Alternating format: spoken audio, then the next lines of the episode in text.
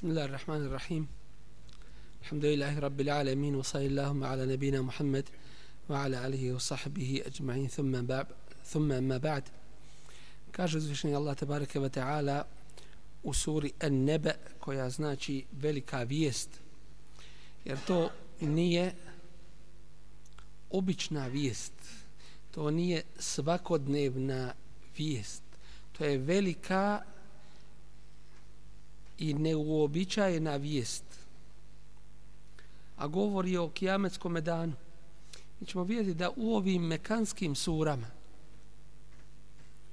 uzvišeni Allah te bareke ve taala najviše što govori jeste kijametski dan i događaj na njemu I u hadisima Allahovog poslanika, ali sad sram, često se spominje i čujemo men kane yu'minu billahi wal yawmil akhir.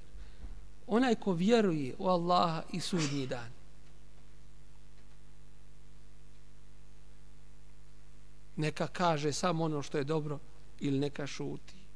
I u drugome hadisu neka počasti ili neka ugosti i neka se lijepo ophodi prema svome komši ili neka održava rodbinske veze i tako dalje. Dakle, spominje se men kane bila i veli yawmil akhir. Ko vjeruje Allah i sudnji dan. Jer to je jedan od temelja imana. Jer ako vjeruješ istinski sa ubjeđenjem u sudnji dan, onda ćeš se ti i pripremati za njega i svoj život na ovome svijetu urediti prema zahtjevima uzvišenog stvoritelja Allah te bareke ve taala. Dočim ako nema vjerovanja u sudnji dan ili ako je to vjerovanje slabo, površno, onda neće biti istinskog ni pripremanja nikakvog ili neće biti istinskog pripremanja za za polaganje računa. Uzvišeni Allah kaže u ovoj suri amme yete sa elun. O čemu oni jedni druge pitaju. Ani nebe il azim o velikoj vijesti alladhi hum fihi muhtelifun o kojoj se oni međusobno razilaze razjedinjeni su u pogledu te vijesti pitamo jednoga ovdje koji radi na tom meseciranju mrtvaca Vjeruješ li ti u budući svijet? Vjeruješ li ti u proživljenje? Vjeruješ li u, u raj i pakao? Kaže, možda nešto ima. Je to vjerovanje? Šta je to? Ako je išta vjerovanje nije. Jer vjerovanje mora biti čvrsto, mora biti utemeljeno na jasnim i čvrstim dokazima. A ne može biti To jeste svijet priča. Nešto se govori, a ja o tome ništa ne znam. Ne uzabila. I koliko tako i toliko ljudi ima. I nije slučajno u ovim mekanskim surama da se najviše na tu tematiku govor odnosi. Dakle, kada se učvrsti iman, vjerovanje u budući svijet, onda će se i ljudska dijela promijeniti i popraviti i ispraviti. Doći im ako je to vjerovanje površno ili ako je to vjerovanje slabo ili nije nikakvo. Onda da mu ne znam koliko puta kažeš klanjaj uvijek njemu u, u pomisli u malom mozgu ostaje zašto da klanja i zato je vrlo lijepa knjiga izašla skoro zašto zašto klanjati? Zašto klanjati zaista? Pa kad znaš zašto klanjaš, onda će i taj tvoj namaz biti kako treba. Kad znaš kome klanjaš, kad klanjaš Allahu te bareke wa ta'ala i da si zbog toga stvoren i radi drugih ibadeta, onda će se tvoj život promijeniti na bolje. Kella se ja'lemun, ovo kella naćemo na više mjesta u Kur'anu Kerimu, a to je jedan kuranski izraz koji ukazuje na negaciju. To jeste ne valja to ili nije kao što ljudi misle. To jeste nije nikako to što oni misle i zamišljaju se ja'lemun znače oni. Allah uzvišeni kaže.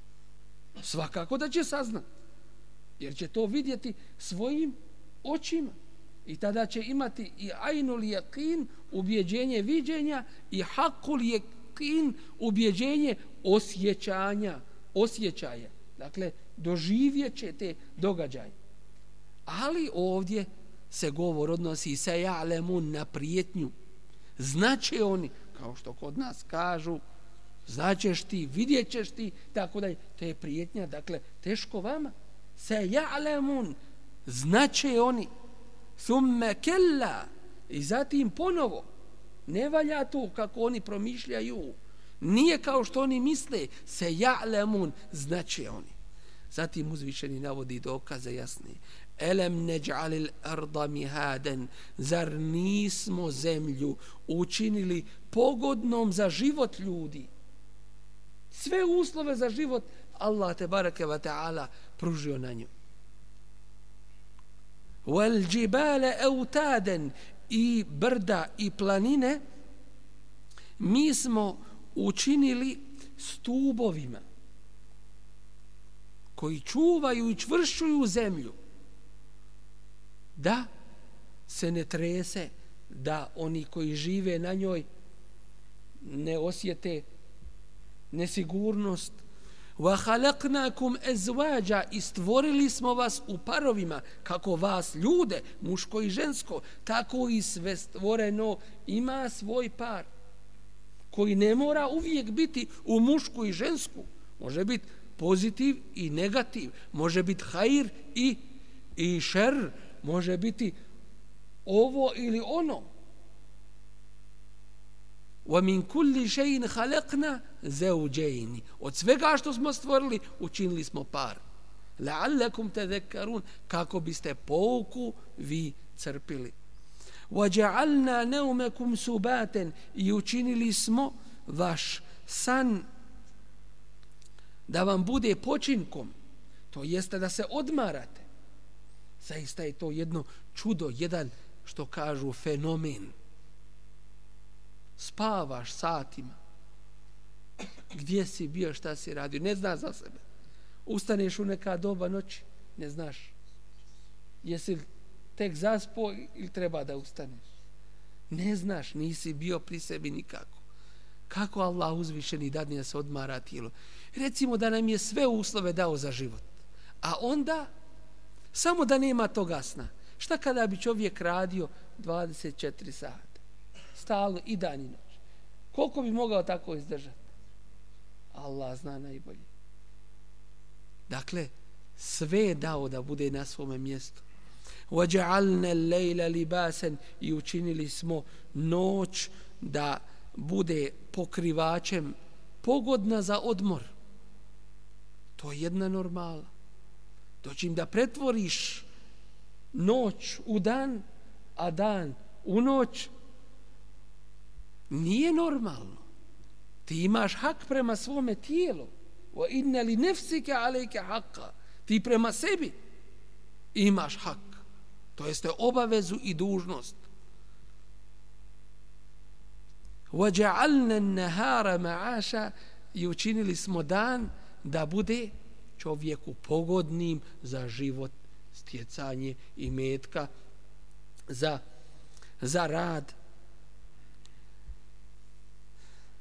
وَبَنَيْنَا فَوْقَكُمْ i sagradili smo iznad vas seba'an šidada sedam silnih to jeste nebesa kako su učvršćena ta nebesa nema među njima da se nešto ne uklapa da se nešto pomjera da, da negdje nešto nedostaje sve na svome mjestu čvrst, čvrsto uspostavljeno mudri i znani i moćni je sve to uredio. Ne može ništa izaći iz tog reda savršenog i zakona i pokornosti uzvišenom Allahu te bareke ve taala. Wa ja'alna sirajan wa haja i stvorili smo, učinili smo svjetiljku razbuktalu, rasplamtjelu, to jeste ovo sunce. Kako je i koja je to silina tu u tome suncu? Koje su to temperature? Ali to se Allahu podčinjava sve i koristi čovjeku وَأَنْزَلْنَا مِنَ الْمُعْصِرَاتِ مَاءً ثَجَّاجًا i spuštamo iz oblaka obilnu kišu koliko kubika vode silazi na zemlju koliko se penje i koliko silazi korisno ljudima? Plaćaju li ljudi tu vodu? Plaćaju li? Plaćaju li grijanje? Plaćaju li zdravlje? Kad bi se to plaćalo koliko bi to bilo? Ne bi se moglo naplaćati. Ne bi mogao zaraditi da naplaćaš ljudima ako ne platiš i to uzeli Allahovu gotovu vodu što su ti sproveli do tvoje kuće. I opet ti naplati. I ono smeće što se baci pa ga zapali i, i grijanje ti šalje i tako dalje. I ona nafta iz zemlje i to je sve Allah te bareke ve taala dao. A kad bi Allah te bareke ve taala naplaćivao to koliko bi to bilo? Pa ne bi mogao ni'met jednog oka naplaćati i vrijednost toga a kamo li ostale blagodati. Ali Allahu ne treba plaćati Allah traži nešto drugo od nas a to je ibadet uzvišenom stvoritelju te bareke ve taala.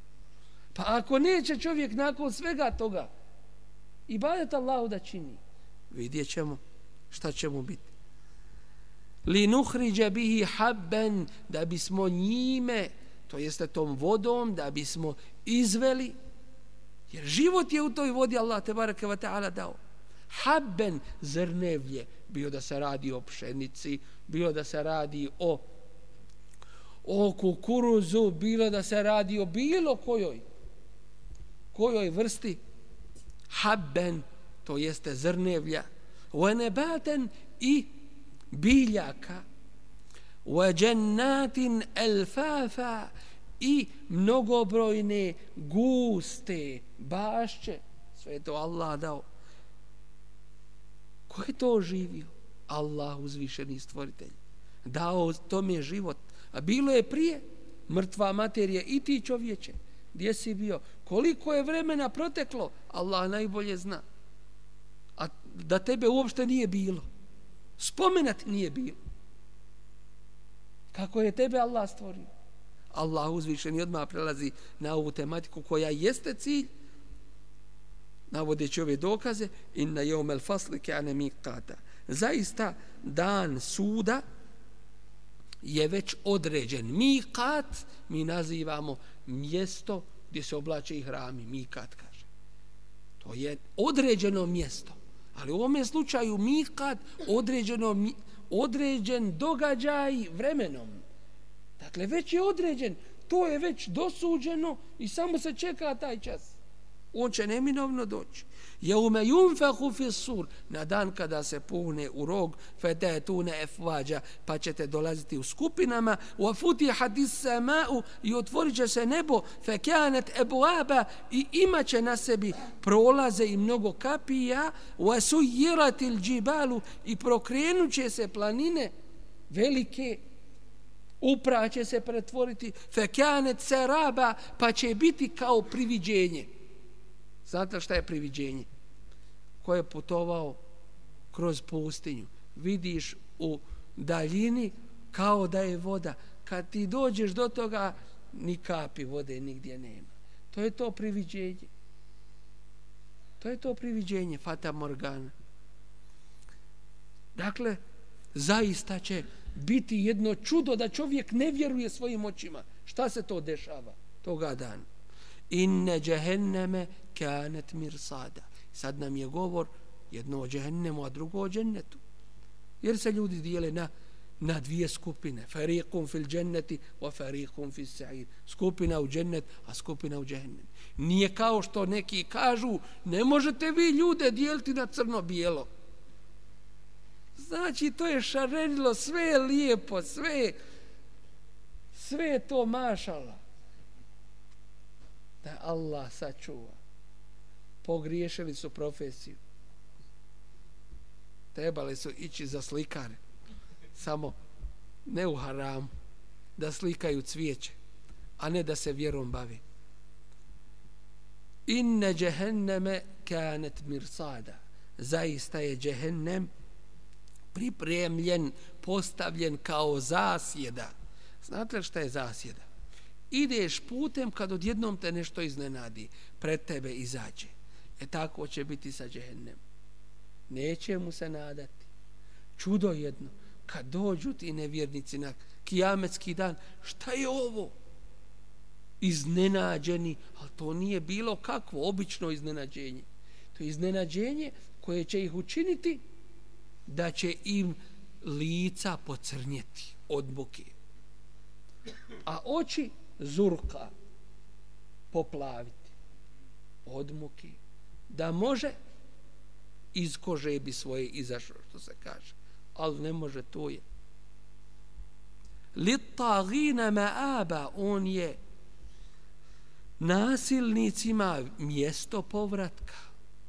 Vraćaju se Allahu te barake ta'ala, ali se vraćaju u džehennem, pripremljen za njih talin koji su prelazili granice dozvoljenog i išli u, u nedozvoljeno, to jeste nevjernici, nasilnici, nepravednici, labithine fiha, boraviće u njemu. Ahkaba, šta znači ahkaba? Ovdje se pre, prevodi zauvijek će ostati. Ali šta je ova riječ ahkaba? Jedan veliki broj mufesira to spominje da je to period od 80 godina. Ahkaba ali ta jedan period neće biti 80 godina, nego periode mnoge, neprestano, koji traju po 80 godina. Kako bi se to moglo shvatiti u stvari? To jeste vječnost, ali koja vrsta vječnosti? Čovjek čeka neki termin i on mu dođe, 80 godina recimo. A kad istekne to 80 godina, šta čeka iza toga? Opet sljedećih 80 godina. I kad ponovo prođe tih 80 godina, jedva čeka da isteknu, to mu je rok i termin. Čim to istekne, odma ponovo 80 sljedeći. I stalno se to smjenjuje. Čeka neko rješenje, čeka neki završetak do kojeg kad dođe, ponovo se vraća na početak. Kojem nema više kraja. Allahu po veći još azab. Jazaa'an wifaqa još ima do toga la yadhuquna fiha barda neće tu osjetiti nikakve hladnoće wala sharaba niti kakvoga pića illa hamimen osim ključalu vodu koja će topiti ono što je u ljudskim utrobama wa gasaka šta su gasak ovde prevodi kao kapljevine šta su kapljevine to je ona sluz to je gnoj to su ono najgore što izlazi iz tjelesa džehennemlija. Da Allah saču. E to će oni piti. Da Allah saču. Ima li šta gore? Ne uzubila. Džezaen wifaqa. To im je adekvatna nagrada. To jeste kazna u ovom slučaju. To su oni zaslužili. Kazna prikladna. Zaradili. Innehum kanu la yarjuna hisaba koji je grijeh njihov bio? Ima dosta grija ali u osnovi koji je njihov grijeh? Oni nisu la yarjuna nadali se polaganju računa ikada. I zato su radili to što su radili. Sve ostalo je došlo kao posljedica njihovog nevjerovanja u ahiret. I zato među svojima najviše moramo i morate govoriti o ahiretu i o džennetu i džehennemu. Ali je činjenica jedna i vi ste je svjesni. Jesi li počeo govoriti o ahiretu? Kaže, vi samo ljude prepadate. To će vam odgovoriti, to nam govori. I nemojte nam o tome. Dajte da mi proživimo ovo dok smo na Dunjalu. To, to šeitan ubacuje vesvese da ne bi o tome govorio. La yarjuna hisab nisu se nadali da će ikada nisu očekivali da će račun polagati wa kadzabu bi ayatina kizaba i neprestano su naše ajete poricali kako neprestano Stalno ajeti dolaze. Stalno ajete Allah te bareke ve taala pokazuje. Kako u svojoj knjizi, tako i u prirodi. Doći im, oni su stalno ih odbacivali. Njihov je problem bio ne da shvate, ne da razmisle, nego kako od, odbaciti, kako odbaciti Allahove ajete. Kako im se suprostaviti. Wa kulle shay'in ahsaynahu kitaba. I sve smo mi u knjizi pobrojali i zapisali wa wudi al kitab i postavit će se kitab koji kitab? kitab ljudskih dijela fatara al mujrimina mušfiqina mimma fi pa ćeš vidjeti zločince kako strahuju i boje se od onoga što je u njemu u njoj, to jeste u toj knjizi. Wa yaqulun i govorit će ja vejletena teško li se nama? Mali hazel kitab šta je u ovoj knjizi? La yugadiru sagiraten wala kebiraten illa ahsaha nije ostavila ni nešto najmanje ni nešto najveće a da to nije pobilježila wa wajadu ma amilu hadira i naći će i našli su sve ono što su radili to prisutno tu zapisani. Wala yazlimu rabbuka ahada. A gospodar tvoj nikome nepravdu učiniti neće. Da ne bi neko rekao, ne, ne, nisam ja to uradio. Nemoguće. Ma ne, to, to, to je neko mene potvorio. To je izmišljeno na mene. Gdje bi ja to tako učinio? Sve je zapisano. Kod Allaha se sve zapisuje. I ti hoćeš precizno su bilo kakvim poslovima sa ljudima, zapiši i da te da jentum bidejnin ila eđelim musemmen fektubu. Kada se međusobno zadužite jedni od drugi do određenog roka, to zapišite. Što? Ja sam ti to rekao. Ne, ne, niste i meni to rekao. Iako si mi rekao, nisam ja to tako shvatio, nisam ja, uzme mu, napiši mu i potpisa. Jesam razumio? Jesam. Evo svjedoci. I završeno iza toga. Nema onda nejasnoća jesli meni ti dužan toliko, ili sam ja tebi toliko, jesam iz ovog džepa prebacio, i sam ja onda to metno. Šta je to bilo? Nema slučajnosti u dinu. Fezuku neki kažu da je ovo ajet koji najviše zastrašuje u Koranu. A to je fezuku. Pa trpite, pa okusite. Felen nezidekum illa azaba, a mi vam nećemo ništa drugo povećat do vaš azab. To jeste, mučenje ćemo vam samo povećavati. Ono se smanjivati neće. Sve će se više povećavati taj azab i ta patnja. Kao što je sa druge strane džennetlijama. Sve nova ljepota. Nema da im je dosadno u tim ljepotama tako i džehennemlijama. Nema da se naviknu na vatru i sad ista temperatura i kao navikao se na to. Ne, ne, sve nešto novo. Kulema habet, kad god se nešto stiša, zidnahum se ira, mi je još više rasplavcamo. Zašto? Čiji je ovo Allah, čiji je ovo govor? Allah te barakevate. Istina sušta. Pa ko je taj ko će sebi dozvoliti da se nađe u takvoj situaciji? Nesretnik. Inna lil muttaqina mefaza, zaista bogobojaznima. A koji su bogobojazni? Oni koji se pripremaju za ahiret, koji radi je naređeno i klone se zabranjenog.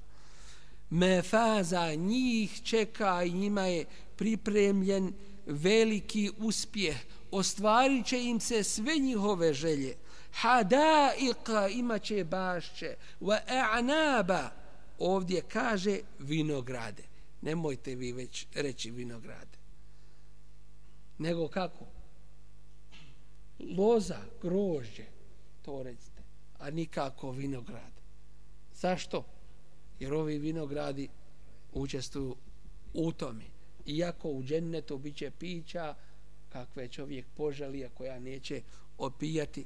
Wa etraba i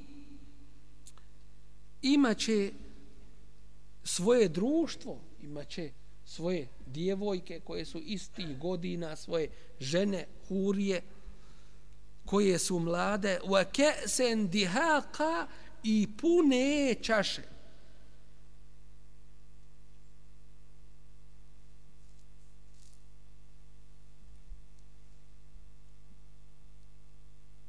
U jednom stihu jedan pjesnik slijepi, a to je Omer Hayam. Omer Hayam bio je slijep u očima, a pored toga slijep i svojoj duši. I često se spominje u tim sufijskim i šiitskim e, kasidama hvala zinaluka, hvala nemorala, hvala onoga pića, vina na Dunjaluku. I on kaže između ostalog u, u tim svojim stihovima ne mogu se sjetiti tačno kako ono ide.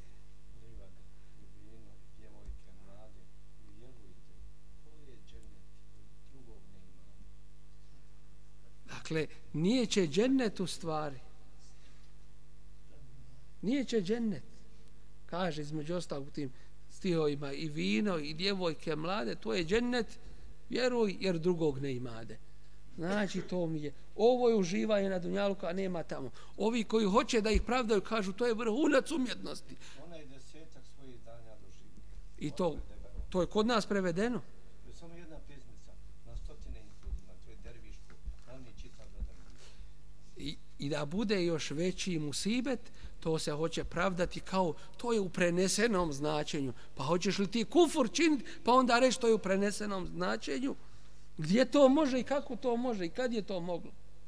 Znači, nažalost, to se kod nas proturilo i ubacuje i desetak izdanja i to njegovo ovaj Omera Hayama, Rubaije i tako dalje, ovaj prevedeno prije tefsir. Prije nego što je tefsir urađen. Tako dalje. Da Allah sačuva koji je to musibet, ali valja raditi, inša Wa ka'san dihaqa i puni pehari la jesma'une fiha lagvan vala kizaba neće slušati u, nje, u njemu, u tim džennetima, u njima, lagvan besposlen govor, beskoristan govor. Allah te bareke ve ta'ala će im dati da njihov govor bude od svakog dobra i hajra.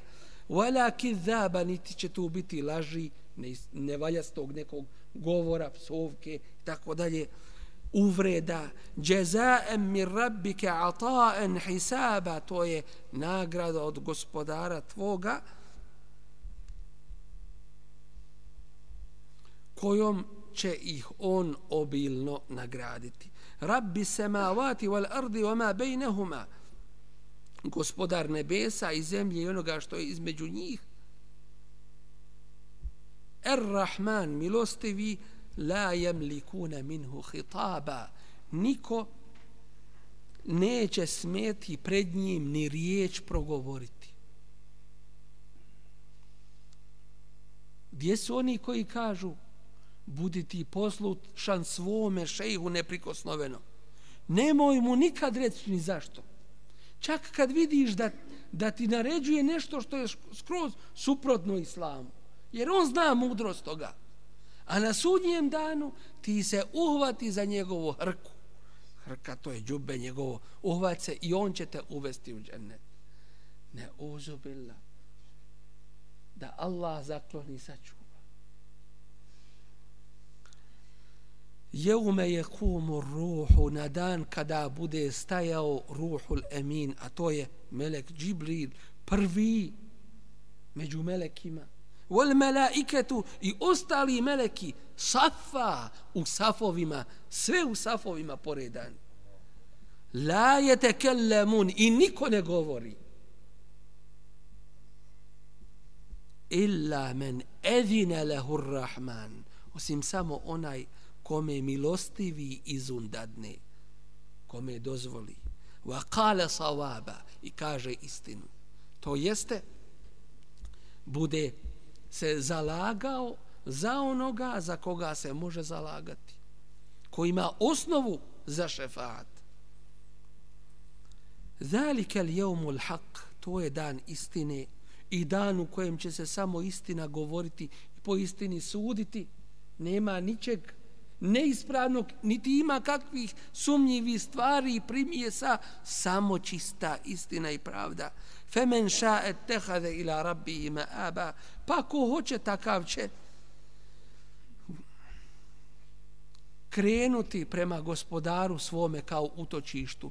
To jeste, takav će se prihvatiti pravog, ispravnoga puta i pripremati se za povratak Allahu te bareke ve taala inna anzarnakum azaban qariba mi vas na skoru patnju upozoravamo a ta patnja je jeume janzurul al-mar'u ma qaddamat yada kada čovjek vidi ono šta su njegove ruke učinile.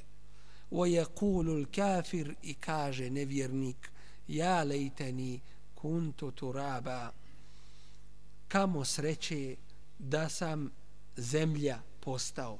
Kada vidi da će životinje koje nemaju u biti obaveza šerijetske prirode, koje nisu zadužene teke alifom, kada se među, njama, među životinjama prava izmire, kada ona ovca koja nije imala rogove, kaže se šukata ovca, kada naplati od one rogate koja ju je udarila. Dakle, kada se hakovi i prava i među životinjama izmire, onda će Allah te bareke ve ta'ala im odrediti kunu turaba, budite zemljom i bit će pretvoreni u zemlju.